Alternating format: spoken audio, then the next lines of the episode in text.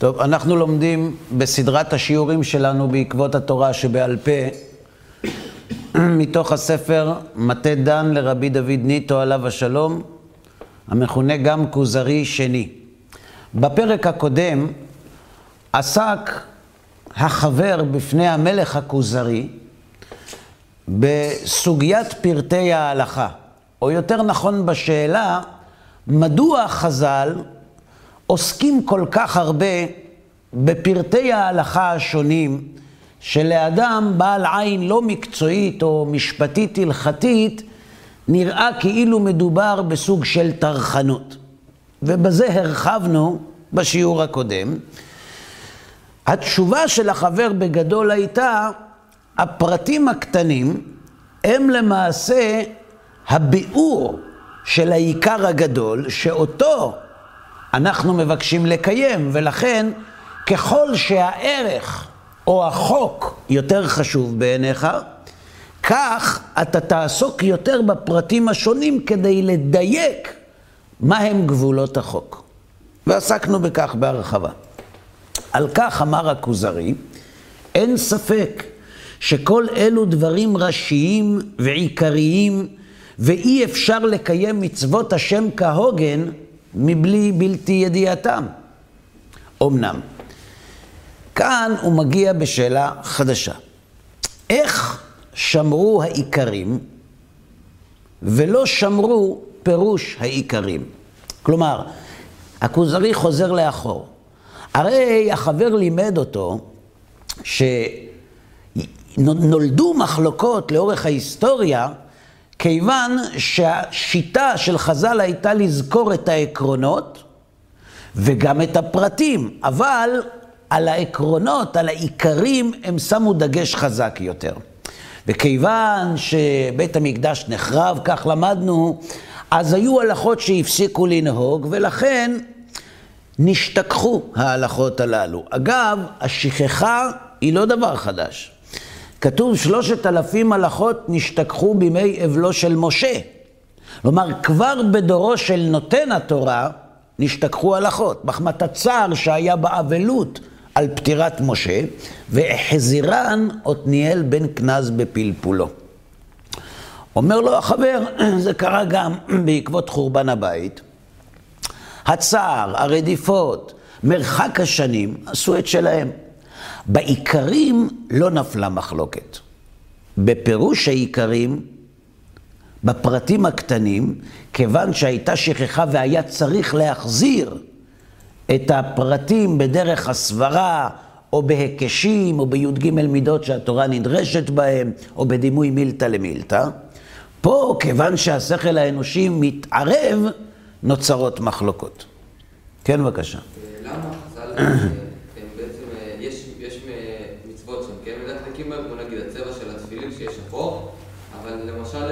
קושרים את הציצית, לא, זה לא נתפסים שם פרטים, יש כמה דרכים לשאול.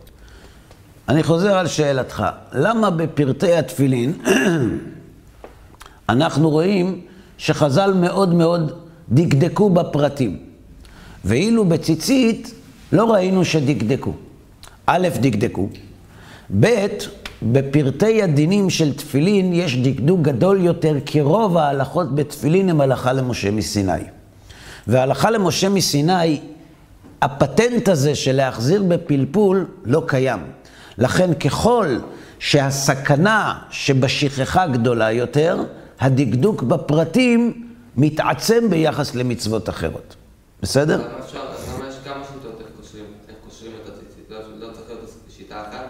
יש גם כמה שיטות איך קושרים את התפילין. כלומר, איך עושים את השין על היד. אבל זה לא מה שמעכב, וכיוון שזה לא מה שמעכב, אפשר שתיפול בו מחלוקת. אז אני חוזר לשאלה, עוד מעט אנחנו נראה את הדברים בפנים. אני חוזר לשאלה, הכוזרי שואל, למה מופלה לרעה מנגנון הפרטים ממנגנון העיקרים? למה את העיקרים זוכרים יותר ואת הפרטים זוכרים פחות? עונה לו החבר.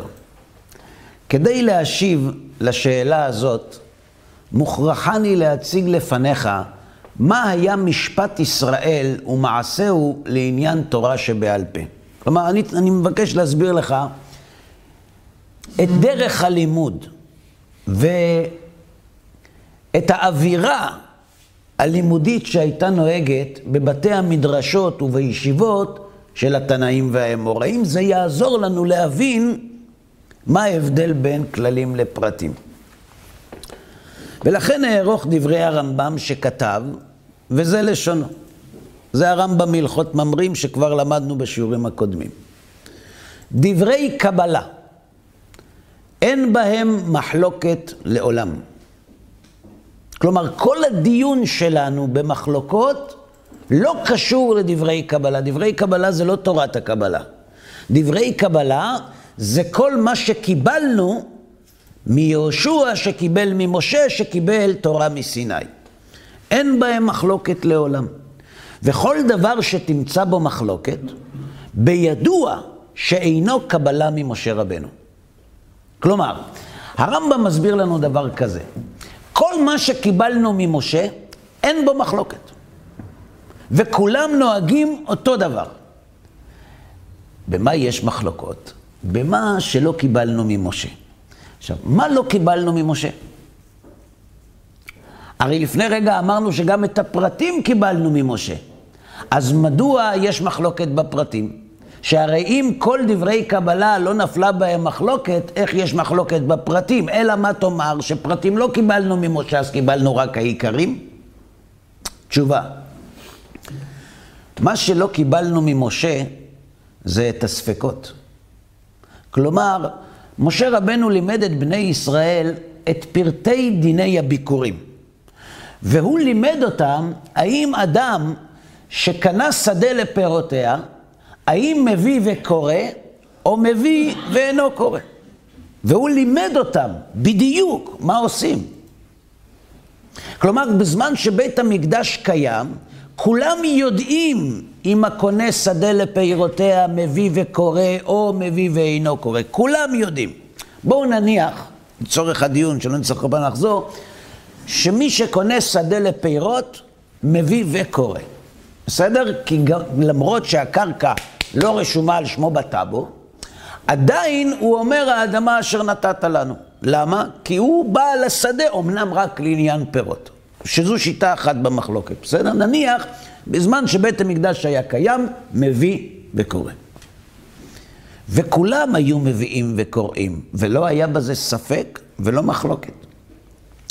כיוון שנחרב בית המקדש, וכיוון שעברו השנים, וכיוון שמצוות הביקורים אינה נוהגת אלא בפני הבית, הפסיקו אנשים להביא ביקורים. לכן כשישבו ועסקו בתורה, עסקו בציצית, בתפילין, בדיני ממונות, בהרבה מאוד דברים שנוהגים עכשיו. ולא עסקו בפרטי מצוות הביקורים. אתן דוגמה מימינו, כי דוגמאות הן מסברות את האוזן. אדם מחליט לחזור בתשובה. הוא בא לרב, הוא אומר לו, אוקיי, אני לא יודע, אני רוצה לדעת. אני רוצה לקיים את מצוות התורה. עם מה מתחילים? אז הוא אומר לו, אה, תתחיל ללמוד תורה. תתחיל ללמוד הלכות.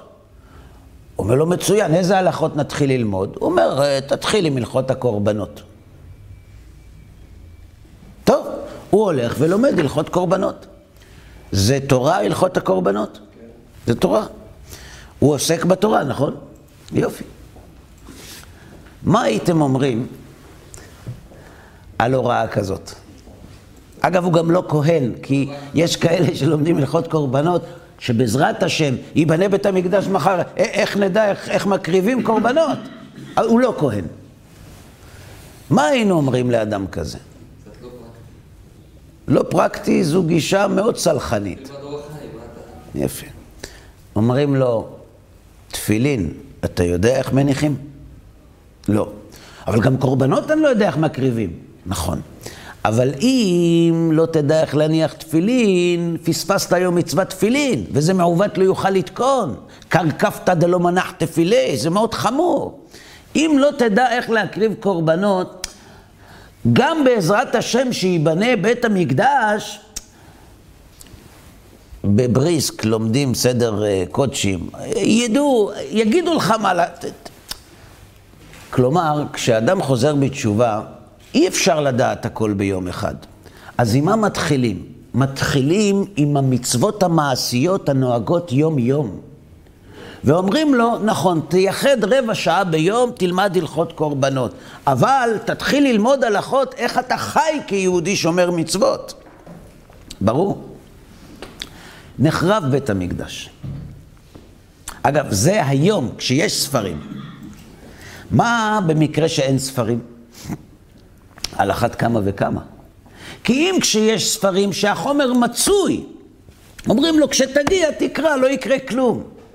כשהחומר אינו כתוב, בוודאי שיותר חשוב לאדם קודם כל לעסוק במצוות המעשיות. לכן, כיוון שנחרב הבית, וכבר מצוות הביקורים אינה נוהגת, אז כשמחליטים מה יהיה סדר הלימוד בבית המדרש אצל התנאים או האמוראים, אנחנו אומרים, בואו נתחיל עם הדברים היותר מעשיים, עם דיני ממונות, עם איסור והיתר, עם טומאה ות... כל מיני דברים שנוהגים, שעדיין קיימים. ולכן מצוות הביקורים, לא חלילה שהיא פחות חשובה, היא המתינה לתורה בסדר היום של בית המדרש. כיוון שעברו השנים, נוצר ספק. כי כשהתחילו ללמוד את דיני הביקורים, כשהגיעה שעתה של מצווה, שאלו, רגע, ומה עם אדם שקנה שדה לפירותיה? אף אחד לא זוכר. אה, לא זוכרים? אז בואו נלמד. מצד אחד ככה, מצד אחד ככה, אני חושב שזה יותר, אני חושב, ומתחיל ויכוח הלכתי. האם קיבלנו ממשה רבנו את הספק הזה? לא. ממשה רבנו קיבלנו קבלה ברורה. ולכן איפה שאתה רואה שיש מחלוקת בידוע, שההלכה לא נתקבלה ממשה רבנו, כי הלכה, הלכה היא לא ספק, היא ודאי. אם יש ספק, זה אומר שנולדה מחלוקת. אפשר לפרש גם אחרת. אם יש פרטים שיש בהם מחלוקת, הפרטים האלה לא ניתנו ממשה רבנו. וכיוון שהם לא ניתנו, והגיע הזמן לעסוק בשאלה האם כך או כך, נוצרה המחלוקת. אבל למה, כל כך, למה לא כל כך נכון לומר את הדבר הזה?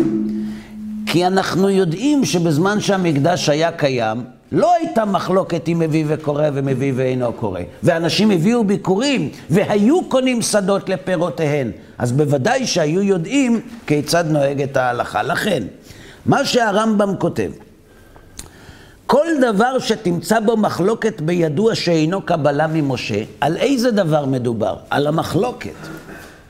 המחלוקת הזאת היא לא קבלה ממשה. ממשה קיבלנו דברים ברורים, וכל דבר שקיבלנו ממשה ואנחנו מחזיקים בו, לא נפלה בו מחלוקת.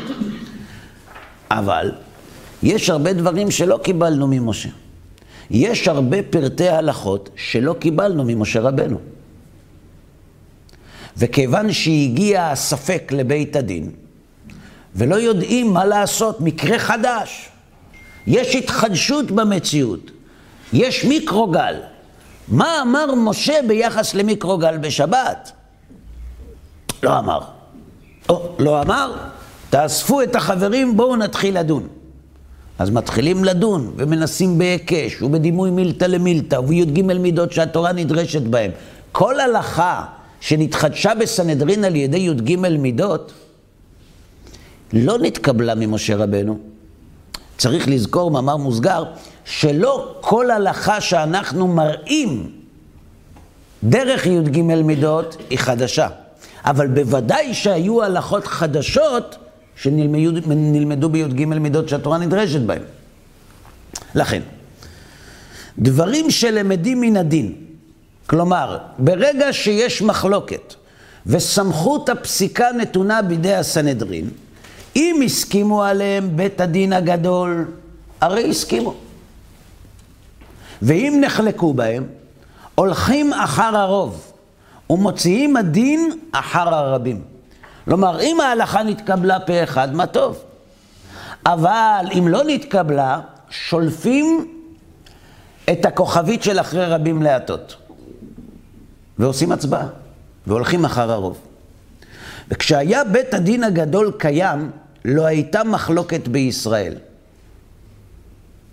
מה הכוונה לא הייתה מחלוקת בישראל? הכל היה ברור, נכון? ככה זה נשמע. אלא כל דין שנולד בו ספק לאחד מישראל, שואל לבית הדין שבעירו. אם ידעו, אמרו לו, ואם לאו? מה זה ואם לאו? איך הם לא יודעים? אה, איך הם לא יודעים? הם עוד לא הגיעו למסכת זבחים בבית הדין, אז הם לא יודעים. אה, אז הוא אומר, את זה עוד לא למדתי, אבל בטח הרבנים הגדולים יודעים, אנחנו הולכים. אם ידעו אמרו לו, ואם לאו, הרי השואל עם אותו בית דין או עם שלוחיו עולים לירושלים ושואלים לבית הדין שבהר הבית. שהרי הם יודעים הכל. הכל. אם ידעו אמרו לו, ואם לאו. זאת אומרת, גם הם לא יודעים. זאת אומרת, גם אב בית הדין, המופלה בבית הדין, והנשיא, לא יודעים. עכשיו, לא יודעים בגלל שלא למדו מעולם את ההלכה, או לא יודעים כי אולי למדו ונשתכחה ההלכה ונולדה מחלוקת. לא כתוב. אם ידעו, אמרו לו, ואם לאו, הכל באים לבית הדין הגדול שעל פתח האזהרה. אם ידעו, אמרו להם, ואם לאו, הכל באים ללשכת הגזית, לבית הדין הגדול ושואלים. אם היה הדבר שנולד בו הספק לכל, תדייק בלשון הרמב"ם, נולד בו הספק לכל, ידוע אצל בדין הגדול, עם הספק שכל עם ישראל לא יודע מה עושים, לא בית הדין המקומי, ולא המחוזי, ולא למרגלות הר הבית, אף אחד לא יודע. אם בבית הדין הגדול ידעו, בין מפי קבלה, בין מפי המידה שדנו בה, אומרים מיד. אומרים, שמע, היה דיון בנושא הזה בבית הדין לפני שש שנים, והייתה הצבעה, והרוב פסק כך. אז אומרים להם, בין אם זה מפי קבלה, בין אם זה מפי המידות שהתורה נדרשת בהם, אומרים להם בית הדין הגדול. ואם לאו, ואם לא היה הדבר ברור אצל בית דין הגדול, דנים בו בשעתו, ונושאים ונותנים בדבר, עד שיסכימו כולם, או יעמדו למניין וילכו אחר הרוב. מה שמתאר פה הרמב"ם זה דבר כזה. נולד ספק לאדם יחיד באשר לשאלה האם מצוות הביקורים נוהגת אצל אדם שקנה שדה לפירותיה. נולד ספק, בן אדם חקלאי, גר בקיבוץ דתי, בא לרב של היישוב, אומר לו, כבוד הרב, אני רוצה להביא ביקורים, אבל אני קניתי שדה לפירות והקרקע לא שלי. האם אני רק מביא ביקורים או מביא וקורא? אומר לו הרב, תן לי לחשוב. יושב הרב, חושב, חושב, חושב, מנסה סגולות לזיכרון, אומר לו, לא, לא יודע.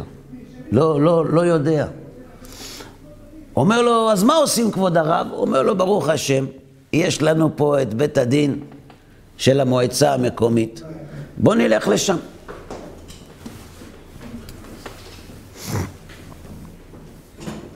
הולכים לבית הדין, אומרים להם חברי בית הדין, אנחנו, אנחנו לא, לא, לא, לא יודעים, לא, תן לבדוק.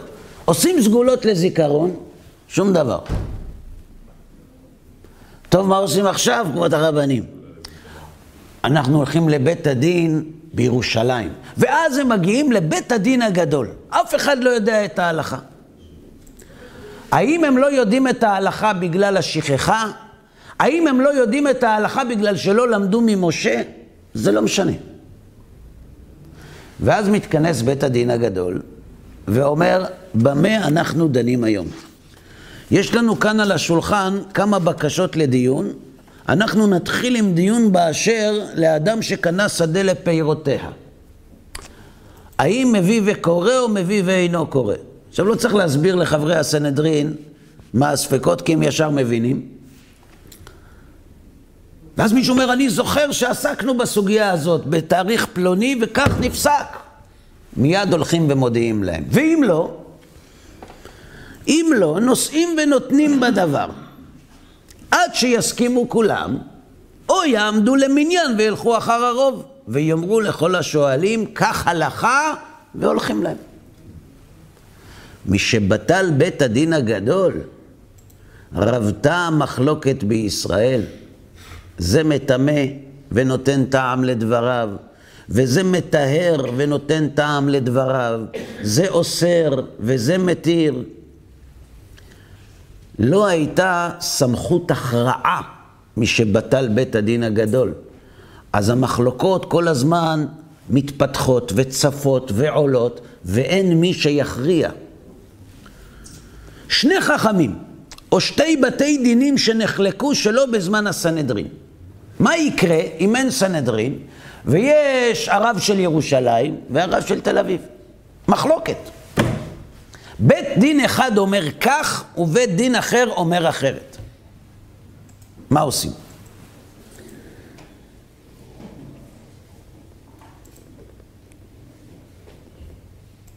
שני חכמים, או שתי בתי דינים שנחלקו שלא בזמן הסנהדרין, או עד שלא היה הדבר ברור להם, בין בזמן אחד, בין בזה אחר זה. כלומר, או שהם חולקים כשאין בית הדין קיים, או שהם חולקים גם באותה תקופה, אבל עדיין לפני שההלכה הוכרעה. זאת אומרת, בין התקופה שבה החקלאי לרב של הקיבוץ, לשאול אותו אם מביא וקורא, מביא ואינו קורא, ועד לדיון, לקח חצי שנה.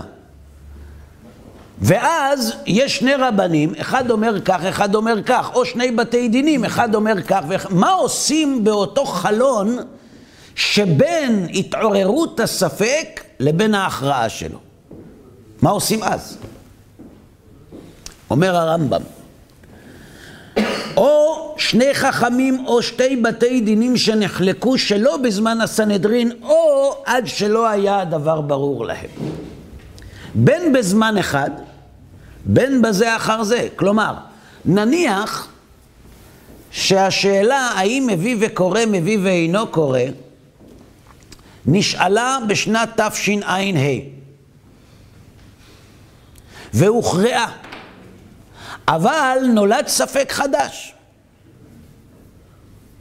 ובית הדין שבא בתשע"ח אומר הפוך, ועדיין לא הוכרע הדבר בסנהדרין. מה עושים? אחד מטהר ואחד מטמא. אחד אוסר ואחד מתיר. אם אינו יודע להיכן הדין נוטה, הוא לא יודע, ספק שקול, הוא, הוא, לא, הוא לא מסוגל להכריע את ההלכה. בשל תורה, בדאורייתא, אלך אחר המחמיר. בשל סופרים, אלך אחר המקל. עד כאן.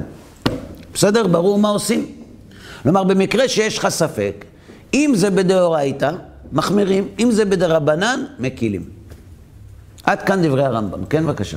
אם יש, יש מצב שהסנהדרין יטעו, נכון? יש, מצב, יש, יש סיכוי שגם בית הדין הגדול בשנת יטעו באלעד, נכון? נו. אז אה, איך אפשר לתת להם את הסמכות בכלל לפסוק הלכות אם יכול להיות שהם יטעו? אתה הנחת הנחה ועליה שאלת שאלה. אתה הנחת שבית דין יכולים לטעות. זה נותן להם פתח לטעות. אני חוזר, לא סיימתי את דבריי. אתה טענת שבית דין יכול לטעות. מה הכוונה בית דין טועה? אולי תסביר. כמו, אני לא זוכר בדיוק את הסוגיה, אבל במסכת הוראות כתוב לא, לא. שבית יכול לתאר את המת. אל תגיד לי מה כתוב, תגיד לי מה אתה מבין. יש משהו שספק עם, עם אה, טרפה, ספק עם כשר, ובית דין מכשירים והוא טרפה. כן. אז אם הם טעו, הם יכולים... בעצם הפתעת הרבים, אז איך נותנים להם בכלל את הסמכות הזאת אה, לפסוק? אני לא, אני, אני לא מבין לא את ההנחה ולא את השאלה. נתחיל מההתחלה. אתה אומר בית דין יכולים לטעות. כן. אתה מסתמך על מסכת הוריות. על תחילת מסכת הוריות, בית דין שטעו. אני מכיר את המשנה, ועדיין שואל אותך איך בית דין יכולים לטעות, שהרי מה שבית דין פוסקים זו ההלכה. יש הלכה שקיבלנו, אז נגיד נפלה, נפלה טעות איכשהו והם טימאו את אותה. או, אז עכשיו אנחנו נסביר מה הכוונה בית דין שטעו. יושבים תלמידי חכמים ושומעים שבית דין פסקו הלכה, והוא יודע, יודע, שבית הדין שכחו הלכה שקיבלנו ממשה. הוא יודע. בית דין שטעו לא ייתכן כאשר עומדים למניין. בית דין שטעו ייתכן כאשר נעלמה הלכה ידועה לחברי בית הדין. איך כבודו אומר ככה? כתוב במפורש. כתוב במפורש. זה נקרא טעו. למה? כי למה בית דין פסקו את ההלכה כי נולד להם ספק? אבל אם בא מישהו ואומר כך מקובלני, הלך הספק. אז אם הלך הספק מכך מקובלני, אז בית דין טעו. אלא הוא בא לבית דין ואומר להם, אתם טועים. והם אומרים לו, לא. אין הלכה כזאת. ואחר כך מתברר שיש. זה נקרא בית דין שטעו. עכשיו אתה שואל שאלה, איך סומכים על בית דין שמסוגלים לטעות? תשובה, אנחנו סומכים על בית הדין לא אם הם מסוגלים לטעות או לא. גם אם בית הדין לא היו מסוגלים לטעות, זה לא היה מחייב אותנו לסמוך עליהם. אז הם לא טועים, אז מה? מניין שאנחנו מצווים בכלל לשמוע לבית הדין? על כך יש פסוק בתורה. והתורה אומרת שצריך לשמוע לכל השופטים אשר יהיו בימים ההם. כלומר, יש מצווה לשמוע בכל חכמי ישראל. עד כאן ברור? עכשיו, מה קורה עם אותם חכמים שיש לנו מצווה לשמוע להם טועים?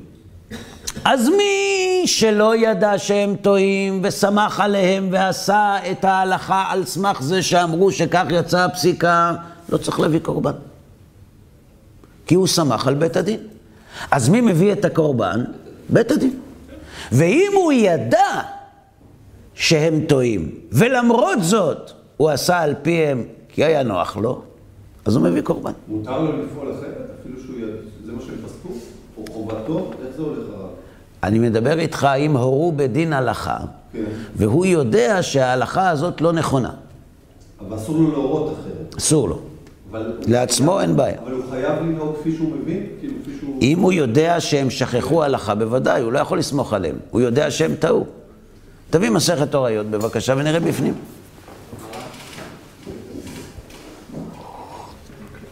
בכל מקרה, גם אם בית הדין טועים בהלכה, וזה אפשרי, בית דין יכולים לטעות. לטעות במה? כאשר יש ספק, בית הדין בפסיקתם לא טועים, כי הם הסמכות להכריע את הספק. איפה אנחנו יכולים לומר שטעו בדין? איפה שיש הלכה ברורה. למשל, שתפילין בצבע שחור, והם אמרו סגול מטל, אז הוא אומר, מה פתאום? אנחנו יודעים שזה שחור. מה עושים עכשיו? אומרת המשנה, הורו בדין לעבור על אחת מכל מצוות האמורות בתורה.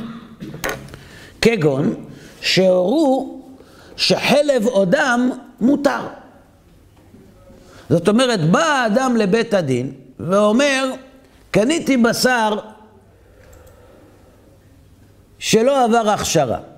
האם הדם שבתוכו מותר או אסור? אומרים לו, מי אמר שדם אסור? דם מותר. זה היה כנראה בפורים. הורו שחלב או דם מותר. בפורים בירושלים, לא בבני ברק. פורים של אנשים שמשתכרים. הורו בדין לעבור על אחת מכל מצוות האמורות בתורה. והלך היחיד ועשה שוגג על פיהם. הוא גם שכח. ועשה שוגג על פיהם, בין שעשו ועשה עמהן, בין שעשו ועשה אחריהם, בין שלא עשו ועשה, פטור. מפני שתלה בבית דין. עד כאן ברור?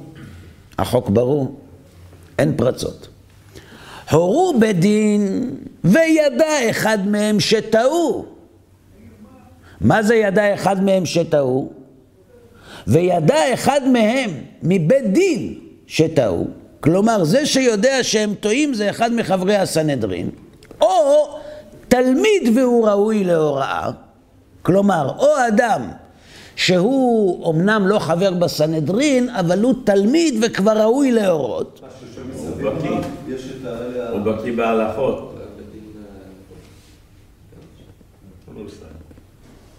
והלך ועשה על פיהם.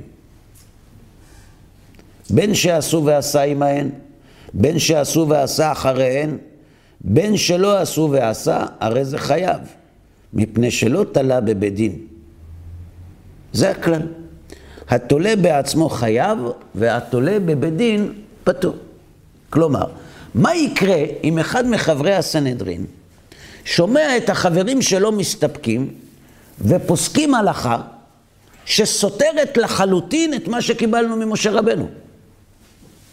הם אומרים שחלב מותר. הוא אומר להם, איך אתם אומרים שזה מותר? זה אסור. זה מותר. אנחנו הרוב, אחרי רבים להטות, זה מותר. עכשיו הוא יודע שזה לא נכון, והלך ועשה על פיהם.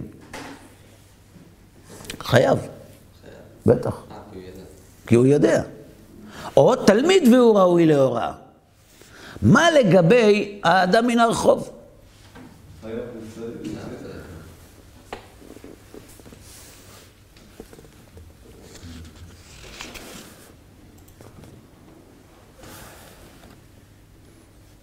כאן הגמרא דנה על, על כל מיני מציאויות, על, על מה מתכוונת המשנה, בהורו בית דין וטעו. על מה, על מה מדובר? על איזו מין מצווה? על, על מה מדובר כאן? וידע אחד מהן שטעו, או תלמיד וראוי להוראה. שואלת הגמרא, תרתי למה לי? בשביל מה צריך אחד מהם או תלמיד וראוי להוראה? אמר רבא, איצטריך. סלקא דעתך אמינא, אני מילי גמיר וסביר, אבל גמיר ולא סביר, לא. אמר לאביי להוראה, גמיר וסביר משמע. אמר לינה אחי כאמינא. זאת אומרת, יש כאן, שואלת הגמרא, למה צריך גם תלמיד שראוי להוראה, ועדיין לא דיין בסנהדרין, וגם דיין בסנהדרין? בשביל מה צריך את שניהם? למה? כי הם יודעים את ההלכה. האדם מן הרחוב, הוא לא יודע את ההלכה, הוא מקשיב לבית הדין. ולכן אדם מן הרחוב, הסבירות שהוא יודע מה ההלכה, זה לא נקרא ידע שטעו. ידע שטעו זה תלמיד חכם שראוי להוראה, או חבר בבית הדין. והוא הלך ועשה על פיהם, חייב. ברור? אבל האדם מן הרחוב, שעליו שאלתך, הוא יש לו ראש שקט. אני שואל את הרבנים, מה שהם אמרו, אני עושה. נחזור לענייננו. אז לימד אותנו הרמב"ם שכאשר יש מחלוקת בין בתי דינים טרם ההכרעה, בדאורייתא, ואתה לא יודע מה נפסק, בדאורייתא מחמירים, בדרבנן מקילים. עד כאן דברי הרמב"ם. זה יסוד אחד. יסוד שני, עוד יש לך לידע, שכל מגמת החכמים והתלמידים הייתה לשמור העיקרים ופירושם. למרות שגם אם תשתכח הלכה, כבר הסברתי לך שאפשר להחזיר אותה, עדיין מאוד מאוד הקפידו החכמים וגם התלמידים, וזו הייתה המגמה בלימוד הפרהסייתי, לשמור העיקרים ופירושם. כלומר, המשננים, העוסקים בתורה בישיבות, מעבר לניסיון להחכים ולהבין, הם עסקו בשימור של ארון הספרים היהודי. אבל כיוון שלא חובר ספר מתורה שבעל פה עד המשנה, והכל נעשה בדרך של שינון, היה נקל לשוכחם. לא היה צריך הרבה בשביל לשכוח. מספיק שתלמיד אחד לא היה בישיבה באותו יום, והוא לא יודע את ההלכה. אין הקלטות. לכן אנחנו יכולים לשמוע בגמרא שהמורה אחד אומר כך, וחברו אומר בשם רבו הפוך. ואז שואלים איך זה יכול להיות. הם למדו אצל אותו רב, איך זה אומר כך וזה אומר כך. אז פעמים שהגמרא עונה, הוא לא היה בבית המדרש באותו יום. זאת אומרת, כשהתורה מועברת בעל פה ואתה מפספס שיעור, לפעמים זה הפסד לכל החיים ולכל הדורות.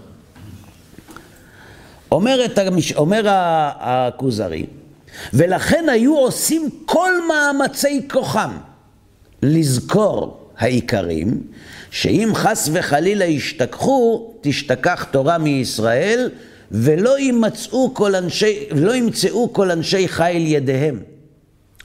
כלומר, תארו לעצמכם,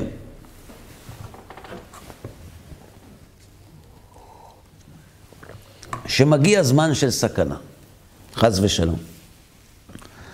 יהודים חיים בגלות, ומגיע זמן רוחות מלחמה, שנאה, והיהודים מבינים שהם נכנסים לתקופה לא טובה, ויכול להיות שיהיה מאוד גרוע. אז הם יושבים בבית ומתחילים לחשוב מה עושים. אז בואו, בואו נכין מזוודה, כל אחד יכין מזוודה, כדי שאם חס וחלילה נצטרך לברוח, שיהיה לנו את הדברים שאנחנו רוצים. מה שמים במזוודה? טלית ותפילין. אה? טלית תפילין. טלית ותפילין. למה שמים טלית ותפילין? מספיק במזוודה אחת, לא צריך כל אחד. אין לנו מספיק מקום. יש לנו מקום לכל אחד עשר קילו. עשרה קילוגרם, מה עושים? מה, למה אתה לוקח גם את התפילין? בשביל מה? תשאיר, יש פה תפילין. יש לאבא תפילין, תשאיר.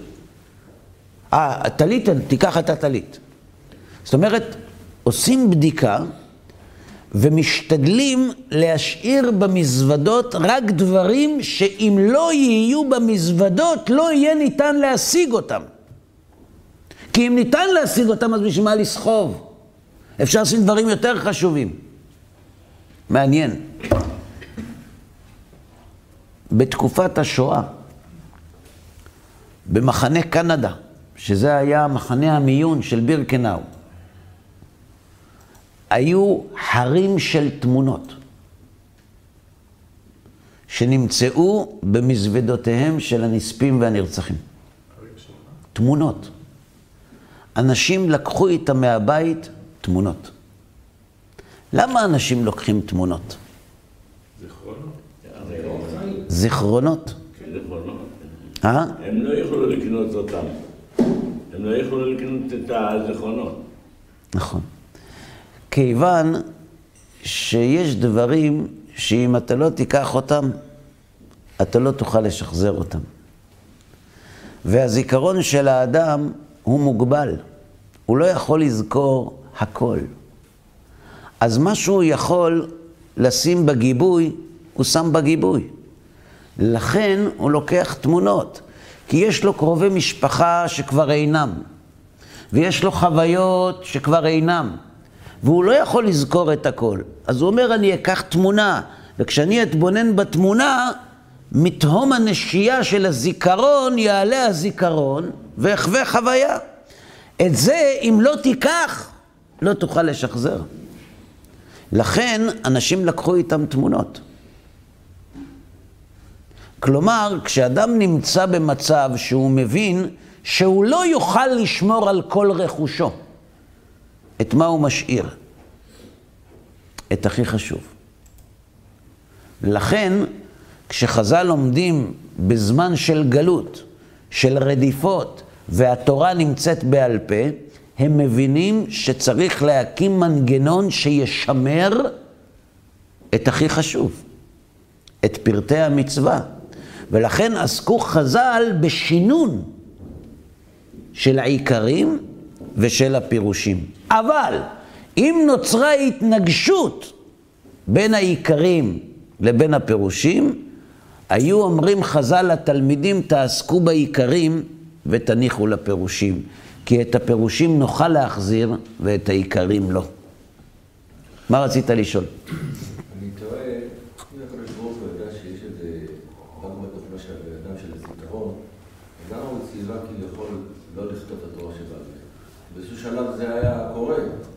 לא. אני חוזר על שאלתך. אתה טוען שאם הקדוש ברוך הוא יודע שיש באג בתוכנה של הזיכרון, למה הוא ציווה לא לכתוב את התורה שבעל פה? תשובה, השכחה היא לא באג בתוכנה. זה מן הממצא. כן, גם הבאג הוא מן הנמצא. השכחה היא מכוונת. אם האדם לא היה שוכח, הוא לא היה יכול לחיות. בואו ננסה להבין מה פירוש לא שוכח. תנסה לזהות בחיים רגעים של מתח אדיר, של כעס גדול ושל צער נורא. עדיף לשכוח. ולא, לא, חכה, רק מלדון על זה עדיף לשכוח, אבל רגע, רגע. עכשיו תחבר את שלושת הדברים ביחד, ותבין שאדם נמצא במצב כזה, הוא במצוקה, הוא לא מתפקד, הוא משותק. עכשיו, תאר לעצמך שהמצב הזה לא מרפה. מה גורם לנו להרפות מהכעס, מהצער, מהמתח? הזיכרון של הזמן. הטובים. הזמן. אנחנו מתקדמים. החיים ממשיכים. אבל אם הם לא ממשיכים, האדם לא יכול לחיות. צור ילדך תשי, ותשכח אל מחולליך. כך כתוב בפרשת האזינו בחומש דברים. זה מוסר שמשה רבנו נותן לבני ישראל. אומר להם, הקדוש ברוך הוא נתן לכם מתנה שקוראים לה שכחה. צור ילדך תשי. ומה עשית עם השכחה? ותשכח אל מחולליך. הדבר הראשון שזרקת לים כשהייתה סערה זה את התפילין. שכחה זה לא באג בתוכנה. השכחה מאפשרת לאדם לחיות. לכן השכחה מובנית בתוכנה. אבל כאשר יש מצב של איום, של סכנה, של רדיפות, של נדידה ממקום למקום, התורה שבעל פה נמצאת בסכנה. מה עושים? לא מוותרים על השכחה, מקימים מנגנון שיגן על התורה שבעל פה מן השכחה. קוראים לזה סנהדרין. ברור? כן, בבקשה. קריאת שמע זה הרי מצווה מהתורה, וכל העם עושה אותה כל יום, וגם אנחנו יודעים שגם במצב של אה, מלחמה או לא משנה מה, זה לא מצווה ש... שקשה ליישם אותה גם בזמן מלחמה, אין בעיה לעשות אותה. אז איך יכול להיות שיש מחלוקת מתי זמן תחילת קריאת שמע? הרי אז זה היה חייב להיות נתון ביחד עם, ה... עם משה מסיני. דבר כזה? אני כמדומני ששאלת כבר את השאלה הזאת באחד השיעורים הקודמים, ואמרתי שכשנגיע לזה, נענה. לא, התחלנו מזה שהוא הרמב"ם אמר, כן. חשבתי השכחה. שהגענו לזה, כי הרמב"ם אמר בתחילת השיעור, שכל המצוות שהגיעו למשה מסיני לא נשתכחו. הוא לא אמר את זה. אין רמב"ם כזה. הרמב"ם לא אמר שכל מה שקיבלנו ממשה לא נשתכח ואין בו מחלוקת. הרמב"ם אמר שכל מה שיש בידינו כדברי קבלה ממשה, אין בו מחלוקת. אבל אפשר שדברי קבלה ממשה נשתכחו, כן, ויש בהם מחלוקת. כן, אוקיי, זו דוגמה שלא יכולה להשתכח בעצם. עכשיו אתה שואל שאלה אחרת. אנחנו אמרנו באחד השיעורים הקודמים שמצוות הביקורים נשתכחה בגלל שלא נוהגת בזמן שאין בית המקדש קיים. אבל מה לגבי מצוות שנוהגות כל יום, גם בזמן שאין בית המקדש קיים? איך אפשר שתיפול בהם שכחה? נגיע לזה. בינתיים, רק בשביל להרגיע אותך, אני אומר לך, תאר לעצמך שאנשים נפוצו על ארבע כנפות הארץ. בזמן השמד, שבמשך עשרות שנים אסרו על יהודים לשמור שבת. ואסרו עליהם להניח תפילין, ואסרו עליהם ללכת עם סממנים יהודיים. תאר לעצמך שבתקופת היוונים היה כמה קומוניזם. למשל, אנשים שבמשך 70 שנה לא הרשו להם לעסוק בתורה. המצוות נוהגות. זה הבאתי את קריאת שמע, שזה אף אחד לא יכול למנוע את זה ממך. אבל יש אווירה, ואם יש אווירה שמשכיחה את התורה, והתורה משתכחת, היא גם תופסת מקום פחות חשוב. כמה אסירי ציון היו בברית המועצות? היו, אבל לא הרבה. למה? כי אנשים כבר לא ראו עניין בלהחזיק ברעיון הציוני, כי אנחנו בין כוחו פה ולא יכולים לצאת מפה, אז לפחות נחיה. ואז הרעיון משתכח ויוצא מן הלב, ואז שוכחים. יש יהודים שלא יודעים הלכות פשוטות, שכל סבתא או סבא יהודיים היו יודעים. כלום. לא יודעים, לא כולם, ברוך השם, אבל לא יודעים שום דבר, כלום. הייתי אתמול אצל חבר בחנות שלו, והבת שלו, בת אה, שמונה, תשע, ישבה שם. אז הוא אומר לה, אה, מה מלמדים אתכם על יום השואה? היא אומרת לו, מה זה יום השואה? ילדה בת שמונה. מה זה יום השואה? אה? אז מה הנכד שלה ידע על השואה? וזה כשיש תיעוד, ויש סרטים.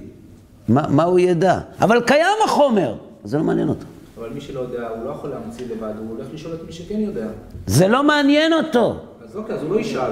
אז הוא לא ישאל, וגם הבן שלו לא ישאל, וגם הנכד שלו לא ישאל, ואז בגלל שהמילקי יותר זול בברלין בעשר אגורות, הוא ילך לגור שם. ושהוא ירצה לשמור תורה ומצוות, ולא משנה מה. הוא כבר לא ירצה. הנין שלו אולי ירצה, ואז הוא יחפש מישהו שילמד אותו. אבל לא יהיה. הוא ילך? למישהו שכן יודע. נכון. נכון, ומי שיודע... אז- זה היום. זה היום. היום הוא יכול ללכת, איך הוא הולך לרב? שולח לו מייל. אבל אדם שנסע לצ'ילה, כי הוא רצה לברוח מהגורל היהודי, מה הסיכוי, בזמן, בזמנים של חז"ל, מה הסיכוי שהנכד שלו ידע מה זה תפילין? אז הוא לא ידע, זה יתנתק. אני מדבר על שיבוש, לא על ניתוק. אז יש ענפים ש... אז לאט לאט אנשים חזרו בתשובה והקימו להם יהדות חדשה. קוראים להם אנוסים. מה יודעים האנוסים על יום כיפור? שמשחקים קלפים. למה משחקים קלפים ביום כיפור? לא. כי אבא שלו עשה את זה. ולמה אבא שלו עשה את זה? כי הסבא שלו ידע שביום כיפור בלילה האינקוויזיציה תבוא לבדוק אם יש מניין. ואז ייכנסו הביתה ויראו עשרה אנשים יושבים, אז יבינו שהם מתפללים. אז לכן הם היו מתפללים ומשחקים קלפים. מה האנוסים יודעים על היהדות? מה נשאר מהם? הרי הם יודעים במסורת שיש להם קשר לעם היהודי. מה נשאר מהם? זה אומר שחלקו, היה להם בשושלת איפשהו שלב של אנוסים שגרמו לדברים להשתכח? זה לא חייב להגיע למצב כזה דרמטי. מספיק שבית הדין לא מתכנס, ומתעוררת שאלה, ושאלה על שאלה, ואז שוכחים מה היה המקור, ואין ניירות, אין רשומות, אין כלום. אז אפשר שתשתכח הלכה. בתקופת משה נשתכחו שלושת אלפים הלכות. למה? מפני אבלו של משה. הצער, שאף אחד לא ידע, אבל הצער הוא משכיח מן האדם דברים. אנשים שעברו טראומות, יש דברים שהם לא זוכרים. עכשיו, מותו של משה זו טראומה לאומית. אז אף אחד לא זוכר. והחזירן עתניאל בן כנז בפלפולו. עוד- בוא, נסביר, בוא נגיד את זה בצורה כזאת. לא מפחיד אותי השכחה.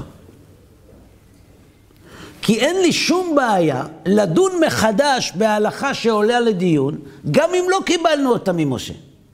כל זמן שמוסד הסנהדרין קיים, אין לי בעיה לדון בכל נושא הלכתי, בין שקיבלנו ממשה, בין שלא קיבלנו, בין שקיבלנו ונשתכח, זה בכלל לא משנה.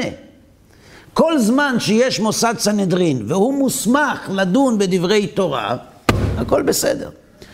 אנחנו דנים ברמה המעשית. איך קרה שנולדו מחלוקות בפרטי המצוות, וכאן הוא באמצע להסביר איך יכול להיות שזוכרים את העיקרים ובפרטים יש מחלוקת. אז התחלנו להסביר, ועצרתם אותי, התחלנו להסביר שכשאדם צריך להחליט מה קודם למה, יש סדרי עדיפויות בחשיבות. ולכן השקיעו יותר בעיקרים ובפרטים הנוהגים, ופחות בפרטים שאינם נוהגים. כלומר, יש לנו שלוש קבוצות חשיבות. פרטים של מצוות שאינם נוהגות, פרטים של מצוות נוהגות ועיקרי המצוות. הכי חשוב עיקרי המצוות. מתחת לזה, פרטי המצוות המעשיות. מה ההבדל בין העיקרים הרב מהפרטים? אנחנו נסביר כשנגיע. פחות מזה, גם הסברנו בעבר, פחות מזה, פרטי המצוות המעשיות. איך מניחים תפילין? מצוות תפילין, איך מניחים תפילין, ואיך מביאים ביקורים. שלושה סוגים. הכי חשוב, העיקרים. פחות מזה, פרטי מצוות התפילין, פחות מזה, פרטי מצוות שאינם נוהגות כמו ביקורים בימינו, כן? עכשיו, האם ייתכן שנשתכחו פרטי ההלכות של מצוות שאינם נוהגות? כן. האם ייתכן שישכחו פרטי מצוות של מצוות נוהגות? פחות, אבל כן, אפשרי. האם אפשר שישכחו עיקרים? תיאורטית כן, אבל כיוון שזה הכי חשוב, על זה יקום ויפול דבר, מה? גם בדברים שלא נוהגים העיקרים יישמרו? בוודאי, כל העיקרים, כל תרי"ג המצוות. עכשיו, איך יכול להיות שיש רש"י רבנו תם בתפילין? ואיך יכול להיות שיש ספק אם שברים או תרועה תוקעים בראש השנה? הרי מה, שישאלו מה לימדנו ממשה, לא תקעו בשופר? בזה אמרנו שנעסוק, נקדיש לזה זמן. לכן, אנחנו עסוקים, העיקרים הוא לא מבדיל. לא מבדיל. אנחנו עסוקים כרגע בסוגיה שמגמת החכמים והתלמידים הייתה לשמר. כלומר, צורת ההסתכלות היא מאוד חשובה. יש אחד שבא ללמוד כי הוא רוצה לדעת. כשאדם בא ללמוד והוא רוצה לדעת, הוא ברמת מתח מסוימת בזמן הלימוד. כשאדם בא כדי לשמר, זה כבר סיפור אחר. המורה אומר לתלמידים, אני אומר לכם עכשיו סדרת מספרים, ואתם צריכים לזכור אותם. המילים, אתם צריכים לזכור אותם, מייצרת מתח. או, השאלה הזאת תהיה במבחן.